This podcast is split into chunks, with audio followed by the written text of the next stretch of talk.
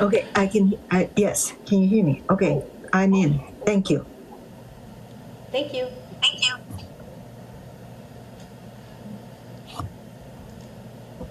Recording in progress.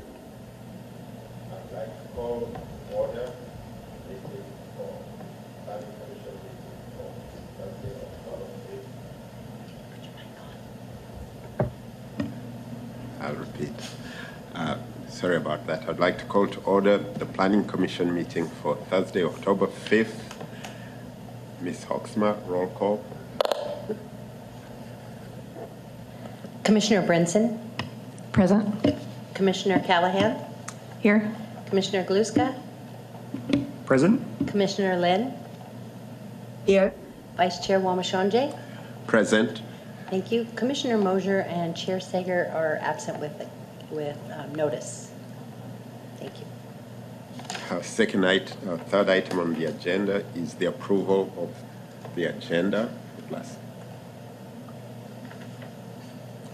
approval of the minutes from uh, September 21st, the draft meeting. Ms. Hoekzema, do we have uh, anyone for general public comment registered? I did have someone, oops, I did have someone sign up, but they are not in attendance at the moment. So I asked maybe if later, if they attend, if we could add them in, but at this time, I have no one. Okay, thank you. Uh, Then we move to our next item, which uh, is the study items, uh, the 2024 Comprehensive Plan.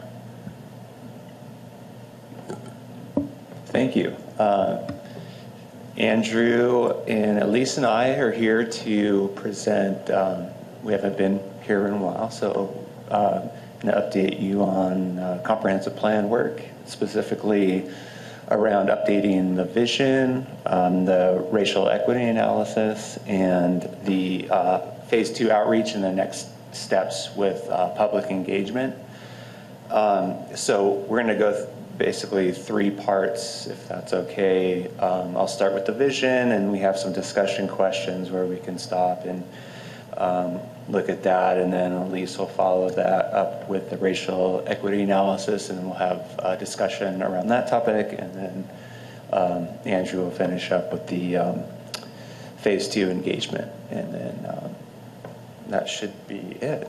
Um, So looking uh, with, at the vision first, so when um, staff began looking at updating the vision um, that was drafted in 2012, that was went out um, to get feedback from the public. Um, so when asked about the vision established as, as part of the plan in 2012, 85% of those online um, open house participants agreed or someone agreed that the vision is still relevant.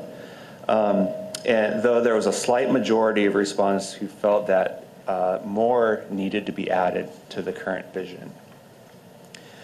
So several, several themes reflecting respondents' values, priorities, and concerns consistently appeared in the survey questions, write-in responses, and the idea wall that we had on the online open house. And those recurring themes generally uh, fell within the themes there on the screen of housing, safety, nature or the environment, and the structure or feel of the community. Um, so first we'll look at the first theme of housing. Um, although several open house survey respondents indicated that they did not have any challenges with housing, the, the cost of housing and affordability were clearly primary concerns. Um, this came across in multiple responses about the ability to purchase or rent, especially for those in the middle or lower um, incomes, as well as the financial capacity to remain in, in home ownership um, in the future. Respondents expressed concerns around the ability to age in place and the risk of displacement um, if they wouldn't be able to continue to live in their current homes. Uh, some other recurring themes around housing included housing diversity and uh, more availability of a smaller scale housing options, though those respondents also preferred um, a single family home, just smaller, And then um, also the proximity to amenities and services, including housing located near parks, uh, transit shopping, and uh, safe and um, walkable access through, through those neighborhoods. Um, The next topic of safety, um, so mentions of safety appeared across multiple questions. Uh, The term was used to characterize personal safety as well as uh, community safety. Um, Respondents emphasized that the importance of an individual's uh, sense of uh, safety as it relates to like crime and blight in the city, as well as safety as it relates to mobility and accessibility um, while people are walking or bicycling through the city. Uh, moving on to nature and the environment, um, respondents indicated they place a high value on green space, nature, tree canopy, and sustainability. This came across as concern for maintaining and protecting the city's existing green spaces and tree canopy, uh, valuing and being able to access or live near parks and natural areas, and then also supporting the development of um, housing with sustainable features and renewable utilities. Um, Lastly, on the topic of the feel, there was a, a there was a majority of online um, open house respondents who felt that more needed uh, to be added to the vision. Um, let's see. Um, recurring themes about what should be added included like nature, green space, recreational opportunities for all ages. Um, our vis- current vision is lacking in mentioning of schools, community programs, and cultural activities, and also the whole idea around neighborhood scale, um, feel, and walkability.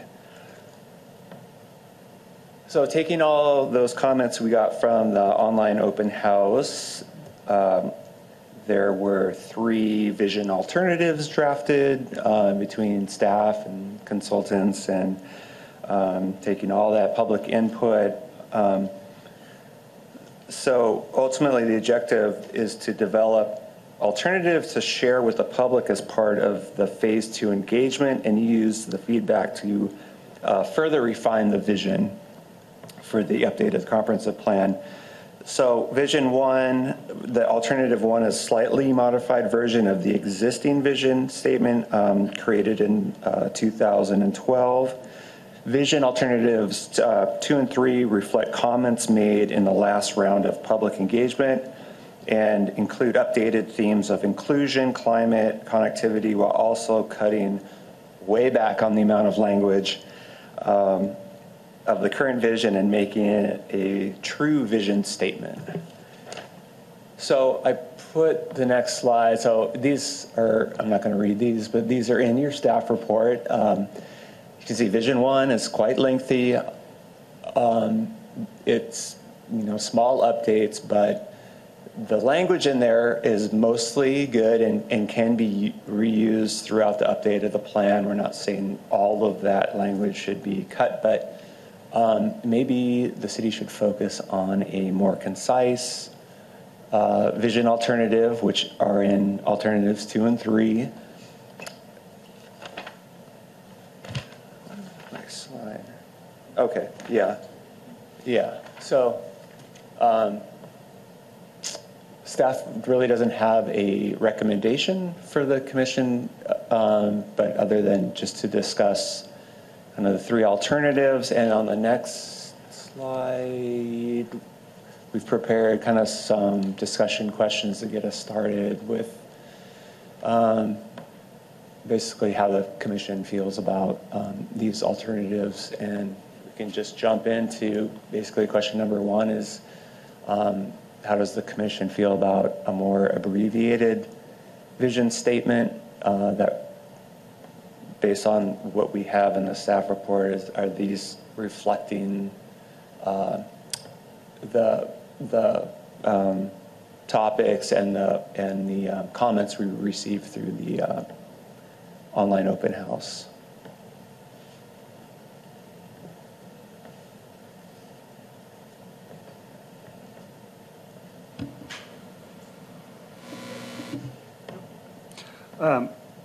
I, would say I definitely agree with the abbre- abbreviated version of the vision statement. Um, I've, I- in reading this, I was, I was thinking about my, my day job, and I said to myself, do, could I tell you from memory the vision of the community I work for? No, it's similarly pretty long, um, and it kind of has a number of kind of bulleted vision statements under it. And so I like the idea of having something that, you know, you, you may not know word for word, eh, you know, as any, anybody working in the community, but you'd kind of have the gist of it. It would be easy enough to remember. And kind of our, the existing vision statement is, is pretty long and, and pretty hard to parse. So uh, I, I definitely like the shorter, uh, more abbreviated vision statements. And I, I might even recommend, instead of having kind of a long paragraph, maybe a bulleted list of here are our eight vision points uh, with maybe a keyword bolded that's like, you know, community, you know, worth the word community into a sentence that kind of explains what it is, but then you could kind of say, okay, our, our eight points or six points or whatever, however many it is. These, you know, those are things you could put on a wall and kind of remember. Um, So that, that's just my, my two cents.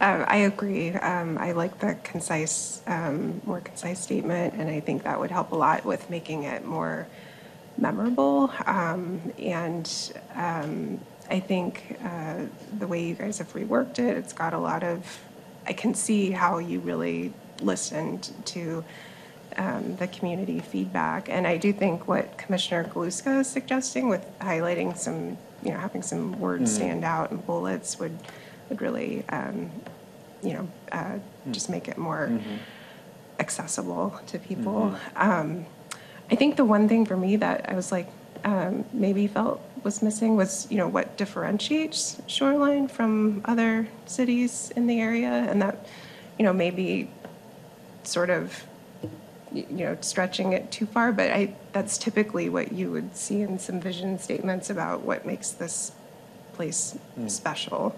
Um, But, uh, no, I thought it was, it was really good what you guys did with it.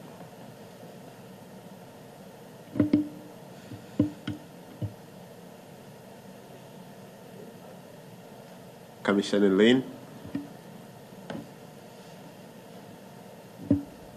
Uh, I also uh, agree upon the shorter, um, uh, uh, more abbreviated uh, vision statement. Um, I uh, it's not so much on the memorable part for me. I just feel this vision will also uh, it- it- it's easier to yes easier to emphasize like the bolded uh, uh, font and. Um, I also have the feeling of the tendency of um, these uh, younger generation and readers. There, there are uh, the type of the social norm. Um, it, it has the trend that I think should also reflect on our uh, the, the city document to to uh, uh, catch the attention and focus of um,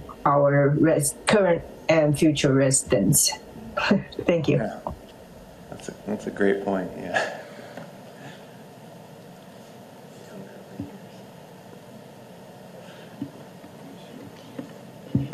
I think I, I appreciate this, the shorter ones. I think you're getting that, that gist. Um, I do, the, the longer text does have this sort of storytelling narrative to it, which I do appreciate. I mean, I was reading it and I was like, oh, oh this is lovely. I live here. This is great. um, and there are a couple of people, and I think so. I'm thinking about these two. I, I'm sure you don't want us to be up here wordsmithing these two statements directly. I, in my head, I would like a combination of people in place, right? Sort of a, a smash together of two and three, because it feels like one, they're both a little bit too far mm. exclusively people versus exclusively place, and this document really is about both. Mm-hmm. Um, and yes, bullet points. Mm-hmm. So I, so I know where my eyes should be pointed. It's helpful. Okay, I think I agree with the comments that were put forward, and I think you, you, you know what to do. Yes. I, would just ask too, of the two, so I'm hearing more concise is better, so that'd be alternatives two and three. Um, Are there, is there any leaning toward one or the other? So heard sort of a mashup of both, so maybe a f- number four is in the works. Um, But I think we, at the staff level, we're thinking if, you know, if that was the commission's direction, there's definitely utility to what's in alternative one to still be within the body of the document and sort of hits at that storytelling element. Um, But it, is there any leaning toward, uh, other than more concise, kind of either different themes or ideas or phrases, or does anything resonate within two or three more than the other?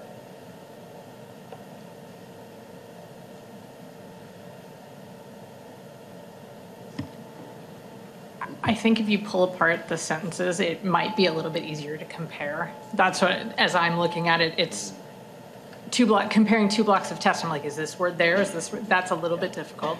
Um, my gut reaction is three, though I did say mashup. Um, the one piece that I felt like I wasn't quite seeing, there was a lot in the longer vision statement around sort of localized business and sort of that piece, and I didn't quite get that. I, I skipped to number something else, but um, and that was the one place where I felt like that that's a little bit more of the feel that we often hear about. So Yeah, I'm, I'm kind of hearing about um, maybe reworking it into bull, like uh, bullets with topics like that being one of them, economic, maybe if it's economic development, then it kind of pulls um, and the incubator stuff and the local businesses, um, and then maybe using three as, as the base and then kind of looking what we can pull over from uh, to, but in a more, uh, maybe easy to read form, so we,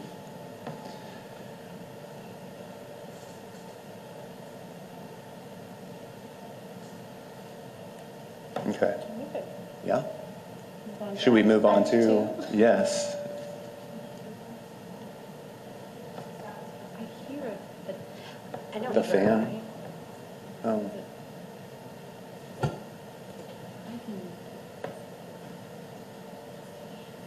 That one's off, so I'm not You sure. can try. I hear it too. yeah. Okay, how's it, does it sound okay? All right, let's hope not to get too much feedback for, for anyone. All right, on to our next topic. Good evening, Commissioners. Uh, I'm going to be presenting on the topic of the racial equity analysis. This analysis is part of the Comprehensive Plan Update. Recent changes in the Growth Management Act are directing cities to look at racial equity in housing with a lot more intention. With some grant funding from the Department of Commerce, along with some commerce guidance, Shoreline has prepared a draft racial equity analysis looking at housing trends, demographics, and past and present housing policies and regulations to see if there are any racially disparate impacts in housing in Shoreline. Tonight, staff are summarizing the data analysis and findings of this racial equity analysis.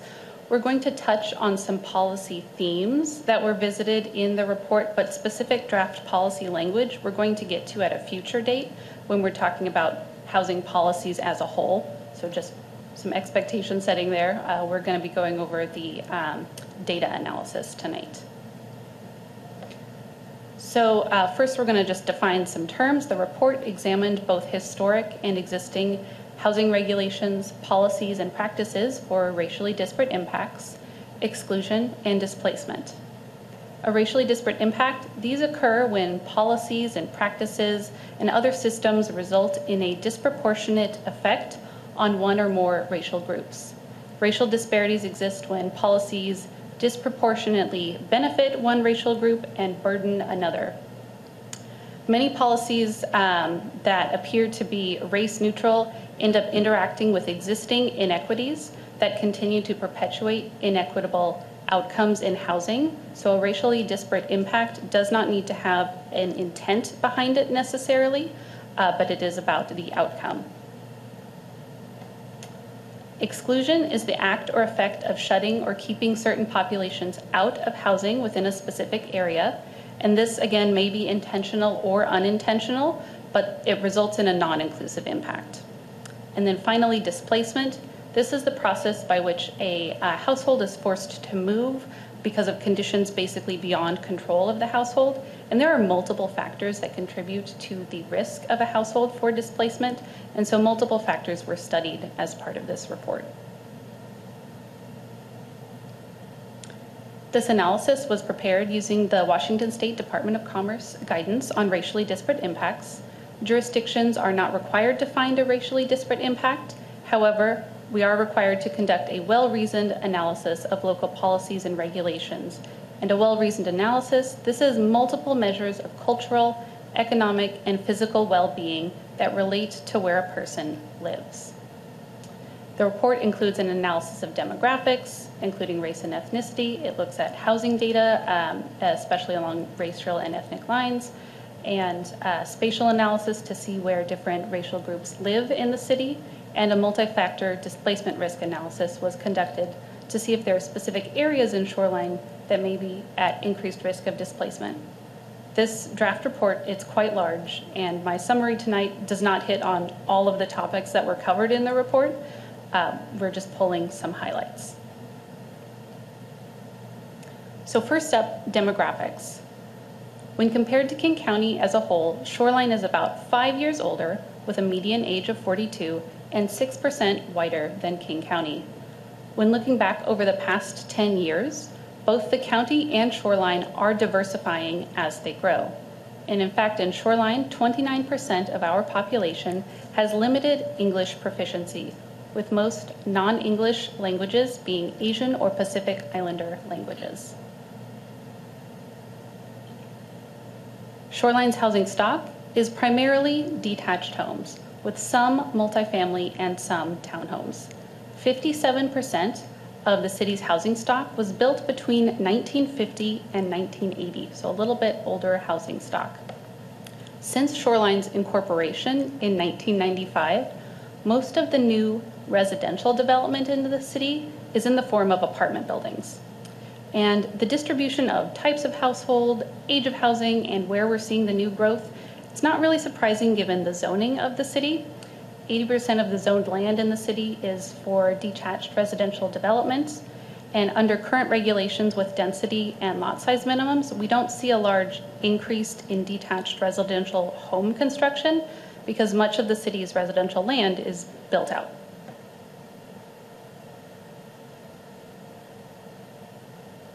Shoreline's residential property values were mapped out based on county assessed property values, and again, just residential, and we're not looking at commercial, we're not looking at parks or anything like that. Uh, what we see is a concentration of high value residential properties in neighborhoods in the western portion of the city, especially those properties along Puget Sound. And as we move uh, east, we see a greater mix of property values in the central and eastern parts of the city.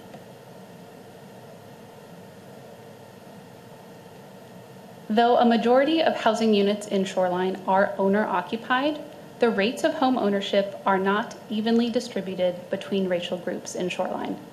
When looking at rates of home ownership by racial and ethnic groups, white and Asian households have significantly higher rates of home ownership than other racial groups.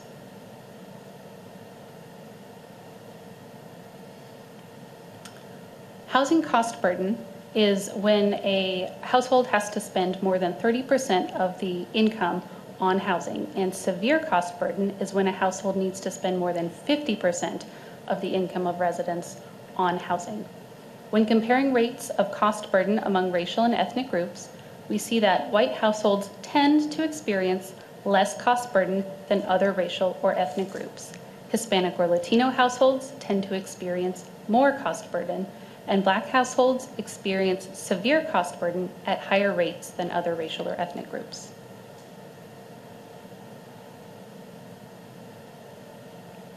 So this report looked at historic as well as current housing policies, and Shoreline does have a history of intentional racial exclusion. When the area known as Shoreline today was still unincorporated King County, a number of subdivisions included restrictive covenants which prohibited the sale or occupation of properties within the subdivision to anyone not of the white or Caucasian race. The work done by the Seattle Civil Rights and Labor History Project has been mapping the history of racial exclusion in Washington. This is ongoing work. So far, we have found 26 plats in Shoreline impacting some 2,376 properties with racial covenants either on the face of a plat, in a deed restriction, or homeowners association bylaws.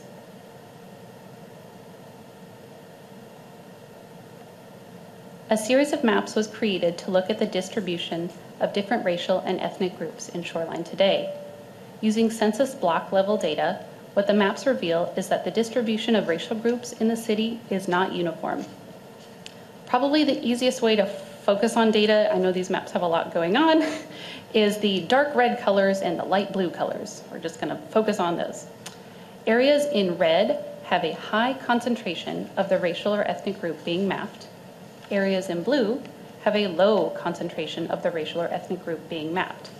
What we see here on the western portions of the city, there is a high concentration of white households and a low concentration of non white households. When we look to the center and eastern portions of the city, we see more of a mix of white and non white households. So here we see a comparison of the residential property values map, which we looked at earlier, and the distribution of BIPOC households in Shoreline. When studying where different racial and ethnic groups live in Shoreline, we found the main driver of differences today are property values and income, illustrating a correlation when income and property values combine with race, uh, being an indicator of where people are likely to live. Parts of the city with higher property values are less racially diverse than parts of the city with a greater mix of property values. And here we see a map comparing the current zoning in Shoreline and the distribution of BIPOC households in Shoreline. What we're seeing in this, in this series of maps is that parts of the city where zoning is more mixed between commercial, low, medium, and high residential, and maybe some mixed use zoning, uh, we see the population is more racially and ethnically diverse. Parts of the city with more limited zoning, with large portions of land uh, zoned for low density residential, are more racially homogenous, specifically whiter than the central and eastern parts of the city.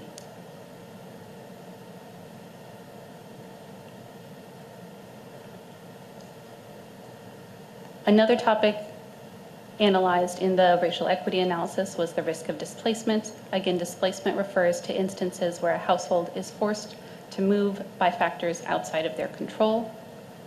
In evaluating areas that may be at higher risk of displacement, the city prepared a multi-factor displacement risk analysis for the different neighborhoods in Shoreline. And these risk factors, they're grouped basically into four categories. We have socio-demographic factors, we have proximity to amenities, which is sort of a uh, proxy for redevelopment attractors or potential gentrification, uh, factors that contribute to physical displacement like expiring affordable housing contracts, uh, rates of eviction and foreclosures, and future vulnerability factors like rates of unemployment or poverty. Each of these different topics in the report is mapped, and then a composite map is created, which we're going to see here. This is the composite map, and it found that the neighborhoods of Echo Lake, Hillwood, and Meridian Park neighborhoods had the highest displacement risk. You'll see from the map here that the areas of more extreme displacement risk, based on the factors studied, really concentrate around Aurora and are not evenly distributed throughout the neighborhood because this was using census data and that doesn't map onto our neighborhood boundaries necessarily. The composite map also showed areas with lower incomes were at a higher risk of displacement and areas that are attractive to redevelopment based on zoning regulations, proximity to transit and commercial areas, they are also at higher risk of displacement. So, in summary, the report found there are some racially disparate impacts in housing in Shoreline.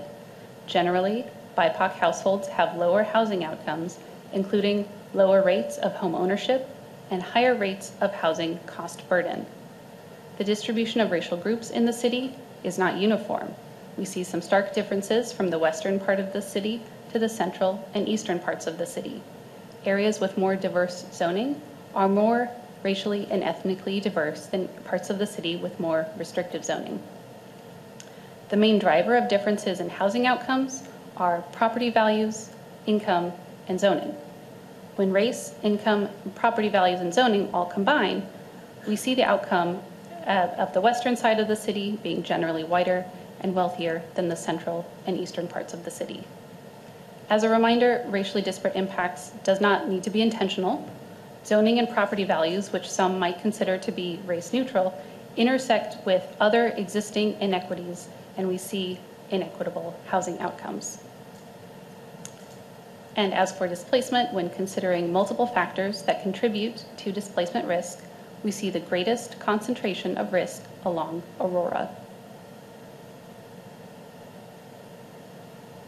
So with these findings, what, what is the city going to do to ensure equitable outcomes in housing? The report details a number of potential policy approaches, and they're basically categorized into four main approaches. Uh, first, to increase affordable housing production. Next, to preserve existing affordable housing. Then, to stabilize homes at risk of displacement by creating some anti displacement policies and programs. And finally, to ensure that the benefits of development are distributed equitably throughout the city.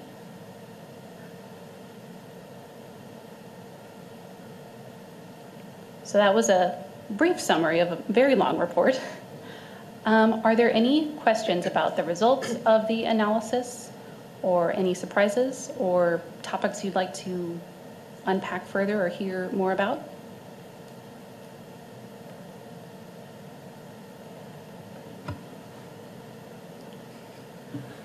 Okay, yes, Galuska. One question I had is, you know, the two things are we need to produce more, more low-income housing and we need to protect existing low-income housing. Um, But, you know, so often those two things are at odds because we're going to see, re- where we're seeing redevelopment, we're always, because we're fairly built out, uh, we're not, we're going to be losing something every time we redevelop. Um, So I I guess, is that something, I know we're going to talk about housing kind of in a, in a future conversation, but I mean, I, I think that's going to be really one of our big challenges. Is that something staff's kind of started to grapple with? Very much so. yes. Uh, And, and then just, uh, the other thing I, I would, an area of focus I would like to see, this is kind of something I did while I was reading through the report. Um, I was just thinking about capital spending throughout the city.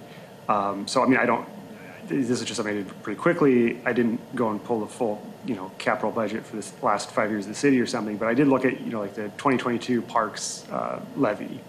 And I took a map and drew, you know, put, put all those projects on the map. Um, and, you know, a lot of those projects are in areas um, which are, are, are wider. Uh, and so I just wonder, you know, that's just one tranche of spending. But I, I think it would be helpful if the city did do some sort of analysis of where capital spending has been over the last five years and where it's on the capital facilities plans moving forward in five-year, and six-year plans, where those are proposed to see if there's um, geographic uh, equity, which also, I mean, in, in the case would also be uh, racial equity. Um, I know that that's something I, I, I've tried to try to do in the past in places just to kind of see, hey, how are we doing on these things?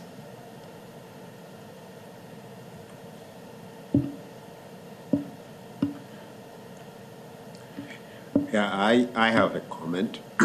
I think the study is fair. Uh, it is what it is. It shows what it shows. But it also shows that there is a lot of work to be done because it's not just good enough to know that a certain area or a corridor within a certain corridor or a, a locale here, use Lake as an example, that you know that there's going to have displacement is going to take place there. And then we do not think, okay, if that displacement happens, where do those people go? In other words, if I'm going to promote development, I should also be thinking of how do I accommodate the people that I displaced, or are those opportunities there? And that's not kind of reflected here on where that place might be, except we say, oh, let's let's uh, increase housing, let's increase that, but it doesn't kind of say where the movement might occur. Uh, originally, we had the conversation where we're talking of L clip, and so that we don't crawl into uh, rural areas, so we don't displace people here and force more displacement or change of the rural areas. And mine is how are we connecting the two? We know this is happening. We don't want to create displacement.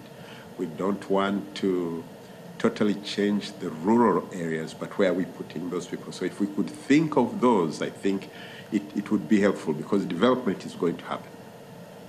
Yeah, so that's, it is what it is. And land is fixed. So, and we are, so anyways, that's my, my two senses. Thank you. Yes, Commissioner. Small question first. When we're talking about preservation of affordable housing, are the expiring covenants primarily multifamily tax exemption? Yes. Or HUD, MFT? MFT, yeah. Okay, easier-ish.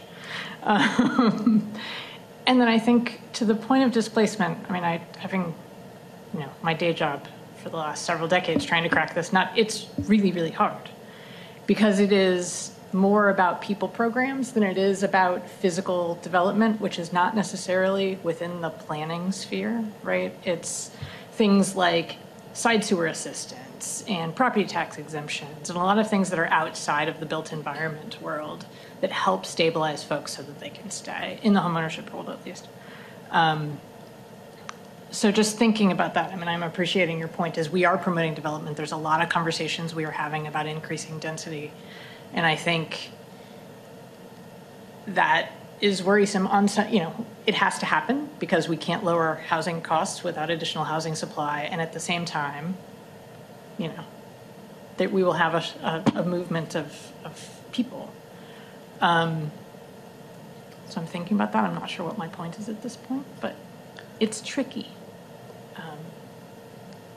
We're definitely working at a staff level on um, coordinating a lot with our um, colleagues in human services and understanding that we're similar sides of, two sides of the same coin, right? And that um, uh, what the topic of housing isn't just physical development, right? There's, there's a lot that goes into what gives someone a safe and stable home. And uh, zoning being Not too much. right? Not too right. There's a lot of other uh, uh, other things that people are are focused on, and so working on building those connections and making sure we're coordinating our efforts. Yeah, there are a lot of innovations that have happened, but they are often sort of one-off experiences. Like, if there's an apartment building that goes up for sale, like, it, as long as someone is poised to take advantage of that, there. But it feels like having this sort of menu of things that could come about is important, especially in a city as small as ours, because those could happen. There's a little bit more nimbleness if you're just a small city versus um, a bigger one if those are popping up because you're more likely to know about them. Yeah, so it's not just opportunistic. It's if there's some some planning and, and concept involved. Yeah. Yeah. Uh, Commissioner Lin, you had your hand up?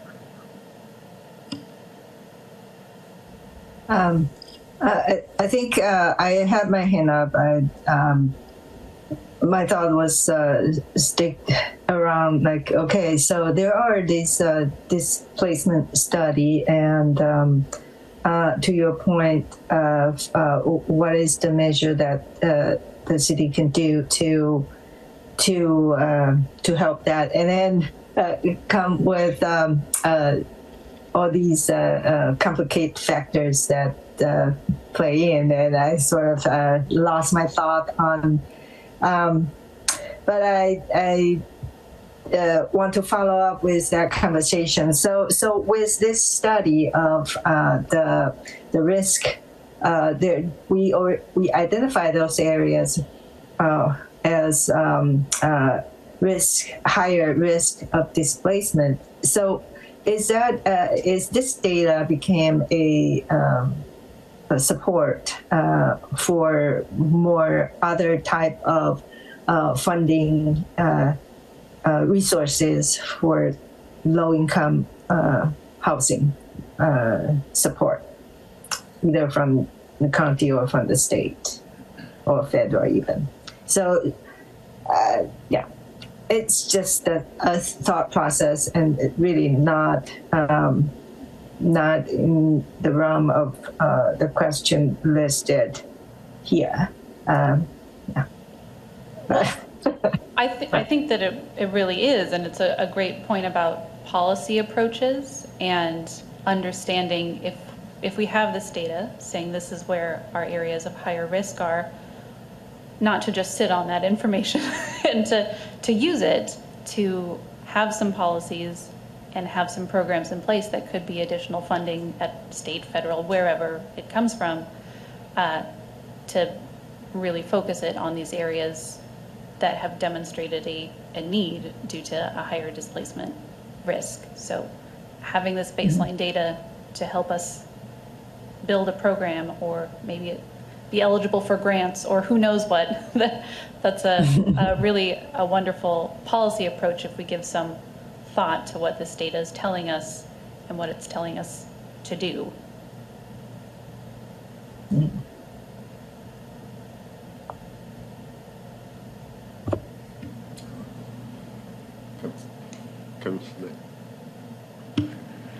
Um, so I, I think there's a strong theme here along the displacement concerns. And um, I noticed that one of the policy recommendations is to monitor short-term rentals.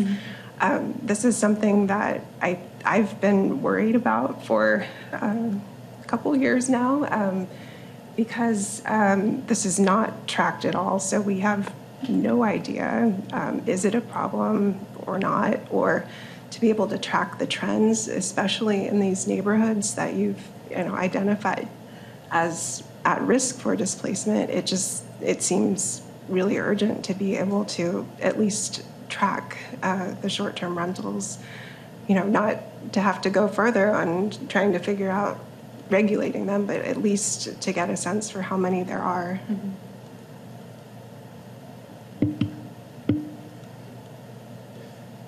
Thank you.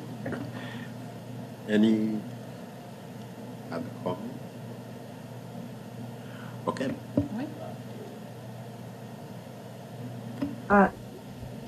Um, Commissioner. sorry, I, I just, uh, yeah, I wanted to just add in, uh, there, there is just a thought of when seeing the data analysis of um, the, um, you know, predominantly uh, less diverse on the western side of uh, our city.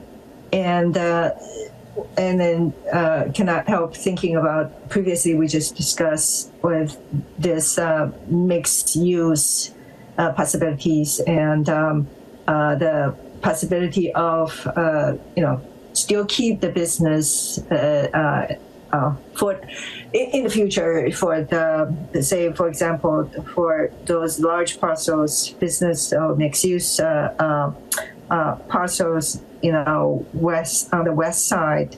So those are actually much should be higher candidate for um, for having a lower higher percentage of uh, low income housing um, um, possibilities. That that uh, uh, can be a, a balance uh, measure in uh, how the how what we see on this uh, data analysis. Just a thought. Thanks. Okay. Thank you. Back to you.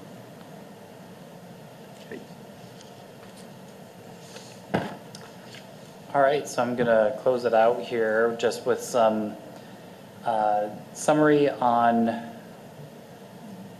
the phase two engagement is we're mapping that out for the fall and then the, the next steps. So uh, as we look ahead to the second phase of engagement, which we've really sort of started right now, um, we're ramping up for um, uh, some events that I'll hit on in a minute, but um, and doing some work behind the scenes. Really, you know, as we sort of debriefed after that first phase of engagement that we held last spring, and we presented to the commission the results. Uh, clearly, there was some room for improvement in terms of reaching a broader audience, and so we're really focusing in on uh, the key audiences that we feel that were most underrepresented in that first phase, based off of uh, you know who's within the city of Shoreline. And so uh, our key audiences that we're really trying to emphasize for this next phase are youth, BIPOC communities, and then renters. Uh, we feel like we really missed the mark in a lot of respects on each of these groups in different ways. But uh, so at any rate, we'll be emphasizing and really trying to target them on the second phase of engagement. So and what does the second phase of engagement look like as we map that out? So we'll be uh, conducting another online open house similar to the first phase um, that'll have some online interactive tools and, um, and likely another online survey. Uh, however, we'll be also offering an in-person open house. Um, we'll, and that's scheduled for November 15th. Uh, and then we'll be hosting a workshop with Chamber of Commerce to talk about economic development and the big jobs target that we have. Uh, that's November 16th. And then the uh, we're, we've interviewed a couple of community-based organizations. Right now, we're seeking additional CBOs to be interviewing. Again, kind of focus on that key audience uh, that we've missed, and then um, other potential engagement activities and, and outreach opportunities as they relate to the key audiences. So uh, we're working with the Shoreline School District to try to target the youth population, as well as the Shoreline Community College We'll hopefully be working with them closely and getting an activity or two lined up to try to reach some different target demographics or target groups that we didn't, or we feel we didn't reach as effectively as we could have on the first round.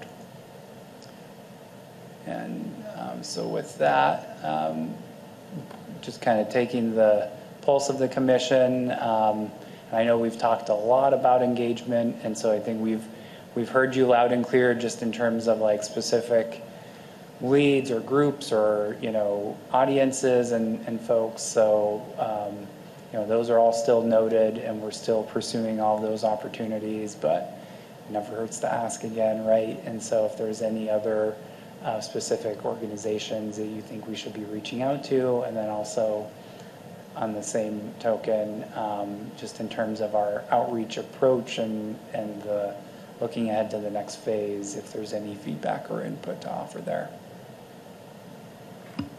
Yeah, I, I think, I, I, as an individual, I think I was impressed with all the kinds of engagements that you have done so far. I've attended a couple, three or 4 and uh, seen the effort of staffing, the information that is out there. Uh, I tend to walk, so I've seen signs all over the place. Uh, so, so it's not for lack of. Uh, the best way for me to say it's not for lack of you guys not trying. I'm saying that I'm really impressed by the effort that you guys have put in.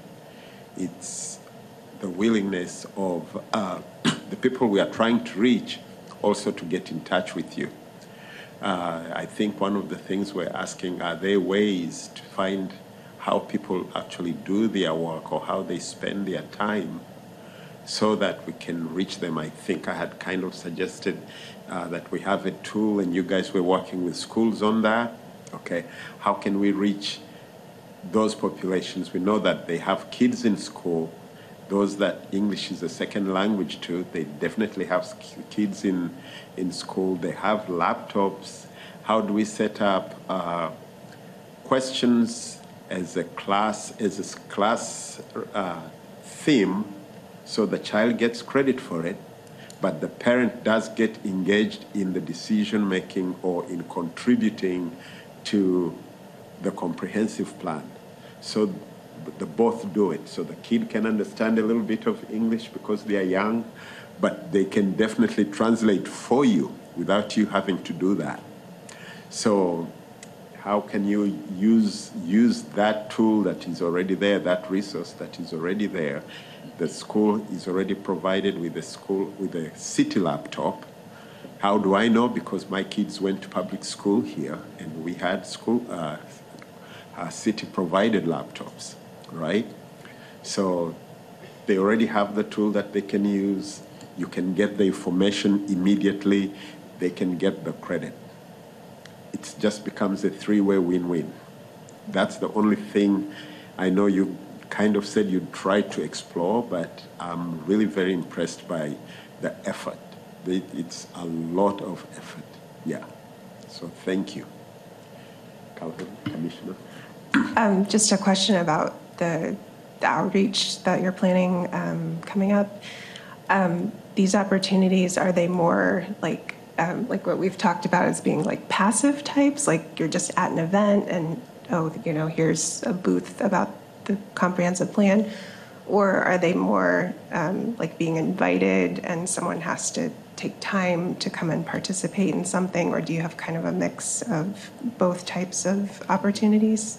Yeah, we're, we've, we're transitioning, uh, you know, we're out of the summer festival season, and also it's good timing because we're also transitioning where we want to really be doing more focused discussions and getting more uh, substantive information and input to, that'll inform the policy development, kind of the beginning part of next year. And so, um, so yeah, so we're focusing more on having discussions with people. So like the interviews I mentioned, that's more of a conversation, hearing what's on top of people's minds and, uh, and hopefully drilling down deeper than, you know, a tabling opportunity where we're just sort of there in the background and people can stop by and talk to us or not. And uh, so really those types of opportunities are just about getting the word out about what it is that we're doing, what is the comp plan, and how can people get plugged in and involved and hear about it. And so,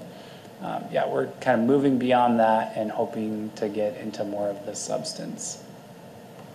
Um, And then just a quick follow-up, are there any plans for um, incentives or any type of financial um, for people who give their time for um, these things? Yeah, so we, um, we're working with, uh, and have worked with a group of community consultants that actually, um, so uh, Elise and Steve were the inaugural presenters at the city's CityLearn um, group uh, at, last month, and so they worked with a group of residents to kind of workshop that presentation.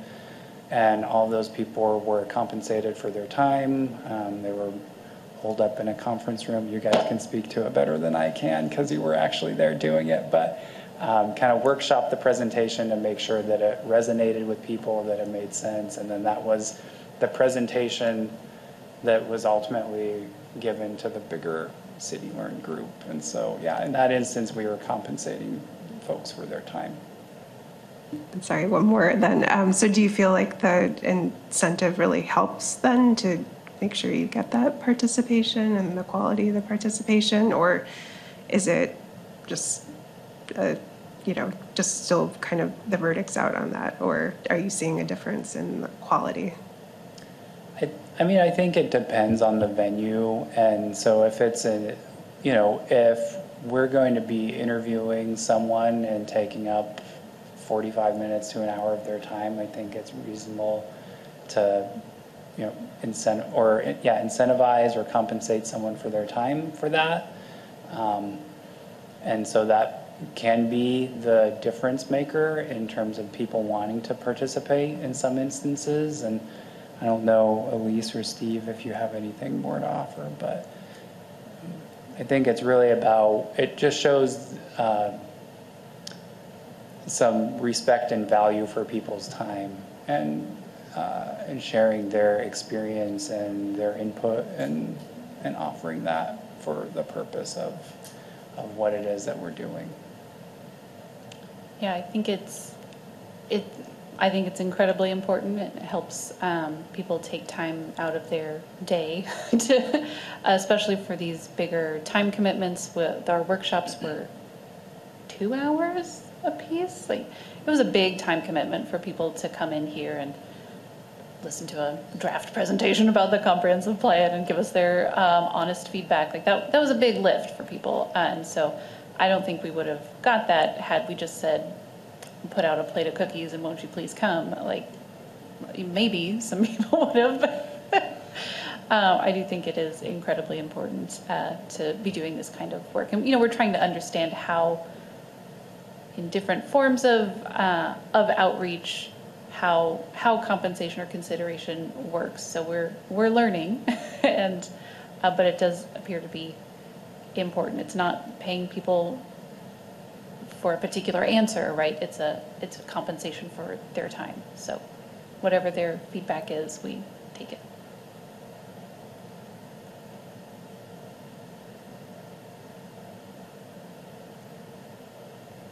Right, I think, uh, Okay. back to you.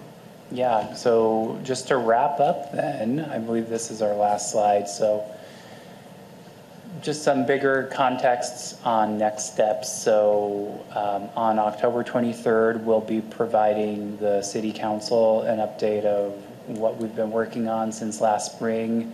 Um, We haven't been to them since before the spring open house, so we'll be going through those results as well as providing an update on the feedback that the commission's been providing us in terms of um, informing kind of the work that we've been doing to date and um, outlining everything we outlined here tonight as well. So the, the vision statement alternatives, um, getting any input and feedback from them on those, as well as the equity analysis, and then the phase two of engagement. So that's on October 23rd, and then beyond that, we'll be issuing uh, the determination of significance and the scoping notice. So that's a procedural step under the State Environmental Policy Act, in which point we'll start scoping for the environmental impact statement that we'll get underway with. And then, as I mentioned, in early November, we'll be launching that online open house. And then we have the in-person open house on November 15th. Not up here is the Chamber of Commerce workshop that's on November 16th, I mentioned. Uh, We'll be wrapping all of this engagement up before the holiday season, and then we'll have lots of data and input to crunch and to consolidate, hopefully, and that'll uh, be taken in informing all of the policy development and the growth alternatives and everything feeding into the environmental review and uh, really a lot of the substantive work that you'll start seeing the first part of next week, next year, rather.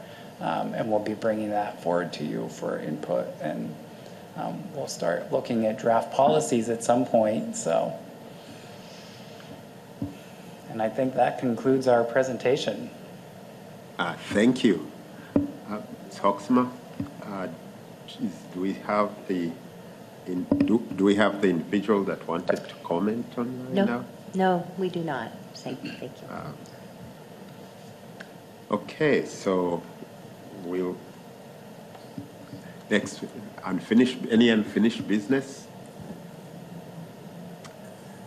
Uh, New business? Reports of committees and commissioner announcements? Okay, uh, do we have a topic for next uh, meeting? You have many. So the next two meetings are, there's three items each. Uh, So your next meeting is going to start with a public hearing Okay. for um, concurrency updates. I don't have any metal. Um, So, okay, con- uh, transportation folks will be here talking about concurrency uh, amendments in the development code, and then two study items with uh, transit-based development code amendments, and then also speaking about non-residential ground floor uses.